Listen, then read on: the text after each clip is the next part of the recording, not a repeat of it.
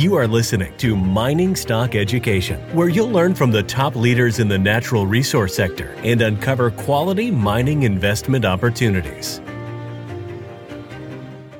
I think is a big mistake for the major mining companies to be boosting their dividends the way the way they've been doing in the last uh, few months. You know, mining is a capital intensive industry. We know that. That means mining companies are always going to want capital. So to me, when you have good strong cash flow, you don't want to be giving that away to shareholders. Admittedly, people who own the company, I understand that, but you don't want to be giving away dividends and then having to turn around and raise money in the market because you need to an expansion or you want to buy something.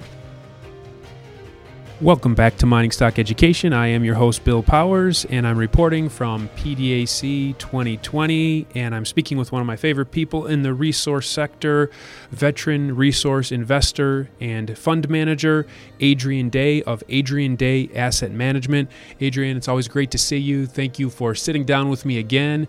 And after the recent, recent panic in the general equities and the sell off, even in gold and the gold stocks, I'm wondering, as a fund manager, a money manager, what type of calls were you receiving, and how do you handle that? Yeah, well, thank you for having me, Bill. It's always a pleasure. Uh, you're one of my favorite interview interviewers.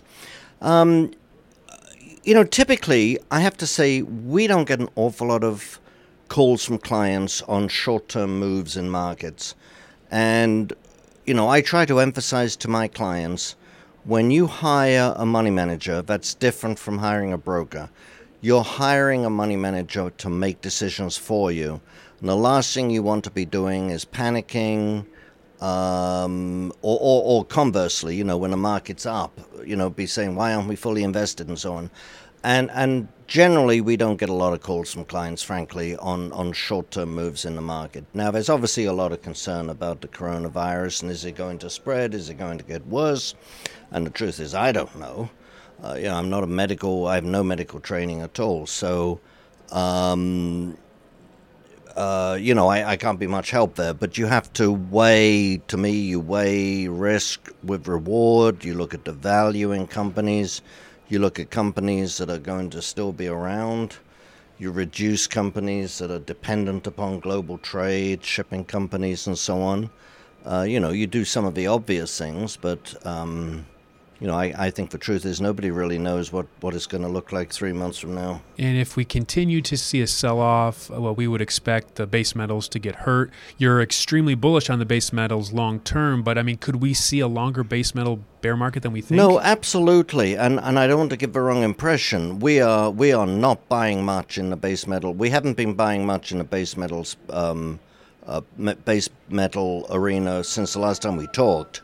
Uh, most of our buying has been uh, has has been in gold and silver. We've done very little in platinum and palladium, frankly, so we've missed something there. Um, but we've bought very little in the base metals. I, I think, again, looking at the risk reward, it definitely favors the precious metals over the base metals. Uh, you had to trade, and, and that was six months ago, looking at the trade dispute between China and the US, the slowdown in global trade, the slowdown in the economy, Germany teetering on the edge of a recession. Uh, for the last six months, um, you know, the whole macro environment globally was not really positive for the base metals. So we, we, we weren't buying much you uh, are a big evangelist for the why you would want to invest in a gold royalty company. Uh, when you're looking at the gold royalty companies, they've kind of led the way in this bull market where some of these junior miners don't even have a pulse right now. At what point do they become overvalued? That's a good question. Um, there's no question that the big royalty companies right now are far from, you know, what I like to say Graham and Dodd value investments. Um, but I think we have to realize if you look at a company like Franco Nevada, for example, the largest of them, you know, it's overvalued on an earnings basis, a cash flow basis, but it's been uh, overvalued on an earnings and cash flow and book value basis ever since it was spun off from Newmont. Uh, what was that, 10 years ago? So there's a reason these companies are over are apparently or on the surface overvalued, and the reason is a they have very low risk business models. Uh, and B, there is a lot of upside in these companies that's built into the cake. You look at a company like Franco um, with the Cobre Panama that came on stream, you know, at the end of last year. Um, you've probably got uh, you've probably got 30% increase in earnings over the next three years that's baked into the cake. And so these companies deserve higher multiples. I think I think we're a long way from these being sells. Now, a lot of people think, well, the royalties are okay in bear markets, but in a bull market, you you want to be in the operators. And I'm not suggesting that the big companies like Franco or Royal or Wheaton are going to be your best performers in a bull market. I'm not saying that. But what I am saying is these companies have plenty of leverage to higher gold prices. And they have leverage, first of all, of course, if the price of gold goes up, price of gold, silver, and other commodities goes up, their revenue goes up. That's that's the first thing, obviously. But the leverage comes from companies on which they own, companies on whose ground they own royalties or streams, doing uh, brownfields exploration and expanding the mines and building up the production. And so all of that extra production on which these companies have royalties or streams comes to the royalty company without any additional investment. So that's tremendous leverage. That you have companies uh, on which on which they might own a royalty. It might be a small company. They might have a royalty for the last ten or fifteen years. A higher gold price, and suddenly this company starts, you know, building a mine and coming into production, and the royalty company gets gets revenue, for no additional capital. That is tremendous leverage. We'll be right back after this word from our sponsor. Osino Resources is a Ross Beaty backed gold exploration company in mining friendly Namibia. Osino's district scale land package is situated near two producing gold mines, one of which Osino's management team previously developed and sold to B2 Gold. Osino's founders and management are experienced mining professionals who have already successfully developed and sold two companies in the past seven years. Osino has a tight share structure, and with its current treasury, it can self fund the advancement of its gold discovery into at least 20 2022. This is an exploration company with drills turning that you'll definitely want to pay attention to. Osino trades in New York under the ticker OSIIF and in Toronto under the ticker OSI. To learn more, go to osinoresources.com. That's osinoresources.com. Adrian, I know you don't focus on small single asset producers, but a question I've been asking myself as I've been looking at small single asset producers is let's say there is a small single asset producer, they've been producing for a year, they have free cash flow of 20 million, uh, no debt. What multiple should they be trading at? I think an awful uh, a large part of the answer to that question depends on whether they are a potential candidate for being taken over.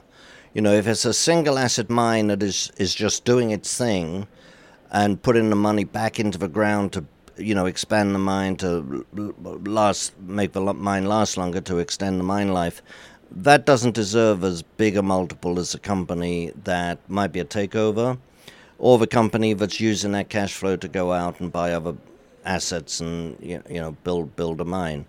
Um, Oh, I don't know. I mean, a lot of these companies should be trading at, you know, what, one and a half to two times book and, um, you know, 10 times cash flow. 10 times I mean, cash flow. I was yeah. thinking six, but well, 10 sounds better. you know, again, a lot depends. Again, if you've got a single asset and there's really no upside, no one's ever going to take it over.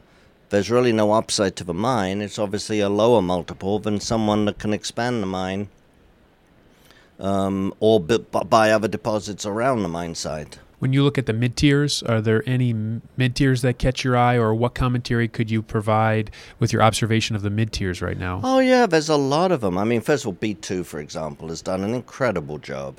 You know, Clive Johnson is, is a dynamo, and he's done a he's done a really first class job building that company. Now they are in some, you know, some how should we say problematic jurisdictions, um, but I think the price of a stock discounts that. You know, on a cash flow basis, that's trading at a large discount to other companies of a similar size. So there's companies like that, um, and there's you know there's quite a few of those. Well, not quite a few. There's several of them. You know, obviously, uh, Equinox, which is Ross Beaty's company. Person, I mean, who am I to argue with Ross Beaty? But you know, I'm not a big fan of the assets. I don't think either of those two assets looks to me to be what I would call a world-class great deposit. But you've got Ross Beaty backing you, and you know it's always worth betting on Ross Beaty. So he's going to build that company. I think he's going to do what he says he is: have a million ounce producer within whatever he said, five years, and uh, you know, then somebody probably wants to take it over. Who knows? In the major miners, they're giving away dividends. Are they giving it away the dividends too early rather than reinvesting the cash? That's a that's a good question. I think I think is a big mistake for the major mining companies to be boosting their dividends the way they the way they've been doing in the last uh, few months. You know, mining is a capital intensive industry. We know that. That means mining companies are always going to want capital. So to me, when you have good, strong cash flow, you don't want to be giving that away to shareholders. Admittedly, people who own the company, I understand that, but you don't want to be giving away dividends and then having to turn around and raise money in the market because you need to, an expansion or you want to buy something.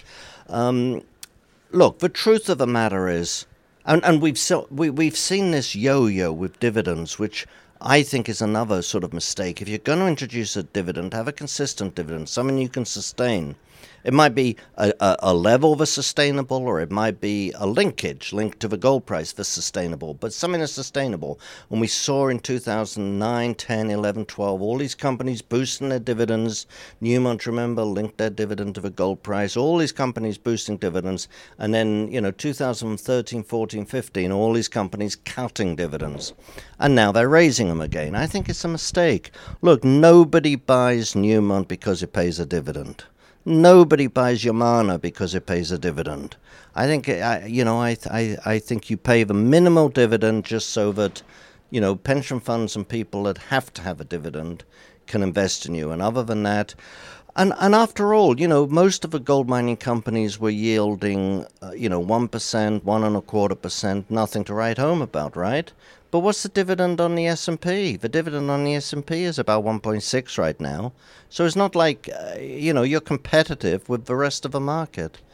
I think the only gold mining companies that should pay a dividend are royalty companies where you have sustainable cash flow and your need for capital on an ongoing basis is less. So, it makes so the majors sense. shouldn't even pay dividend. I think they should pay the minimal dividend out. You know, if they pay half a percent, three quarters of a percent, just so that they can be invested by institutions whose charter says they can only invest in companies that pay dividends. There's a lot of those, as you probably know. But other than that, I, I don't see the point because they need the capital. I remember at last PDAC, you and I talked about the Vale uh, dam collapse. Oh, yeah but it's been articulated to me that perhaps a lot of the stress on ESG issues could be emphasized a little too much. You know, what are your thoughts here? Look, I, th- I think I think a mining company needs to be a good citizen, just as we all need to. We all need to act morally in whatever we're doing, morally and ethically in whatever we're doing. But I do think that it's become a little bit of a of a uh, fad, frankly, and often putting the cart before the horse. I mean, a mining company has to, you know, build a mine and make money before. I mean, that's that that comes before worrying about you know social, environmental, and governance, in my view. But again, I mean, I think people should act morally. But I see it in my business. You know, I'm not going to cheat a client. And that's that's what's important. I'm not cheating clients. I'm not stealing their money. I'm not front running them. You know, I'm not lying to them. All of that but the hundreds and hundreds of pages of rules that we have to follow are frankly meaningless. They're not helping. They're not helping on the ethics of the business. They're just, um, you know, bogging us down in bureaucracy. And I think there's a lot of that. Um, mining companies. I've nothing against women on boards, but when a company says, "Oh well, we had to tell him to step down because we have to put a woman on the board," are, are you really improving anything? I don't think you are. As we kind of wrap it up, what are your thoughts with the conference? We're speaking at the end of day two. uh, it seemed like attendance was way down on day one to me. What What are your observations? Yeah, attendance is definitely down. Now, I, I don't know what the number is. Att- attendance is definitely down significantly. But it's not a desert down there. I mean, there's a lot of people walking around. It's also a lot of companies have cancelled. That's that's another interesting thing. But as you say, it's the end of day two, and I was up for a seven o'clock breakfast. You know, I'm already worn out, and it's only day two. But um, I think people. I mean, obviously, the mood. I mean, a lot of people are really wanting to know, well, what's going to happen with this coronavirus? You know, we don't know and and the answer to that question really determines whether you should be buying now or whether you should be selling. I mean, we're buying. I think some of the some of the prices are, are you know, some of the companies are selling at ridiculous valuations right now. Um, and there's a lot of really good buys among seniors, juniors, you know, exploration companies, everything. Excellent. You've been listening to Adrian Day of AdrianDayAssetManagement.com. As always, Adrian, uh, thank you for joining me on the show today. Well, thank you very much.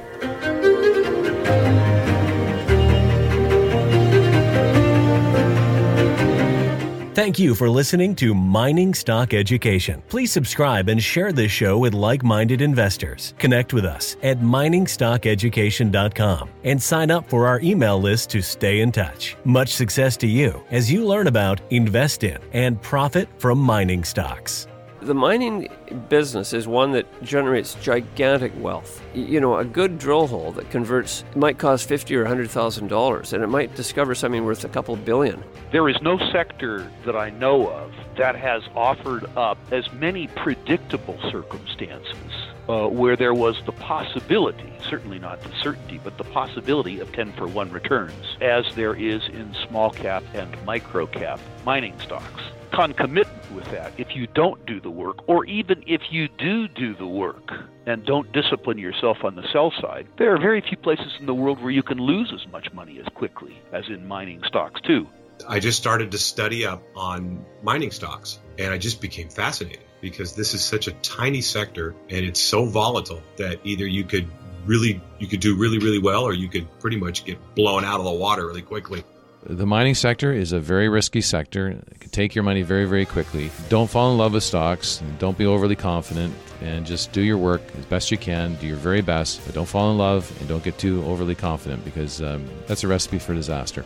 I have met, you know, professional retail investors that have made a tremendous amount of money on the junior mining space. Some of them aren't accredited, and they just they spend their days researching, talking to people, being on the phone, being pouring through financial documents. But it requires commitment.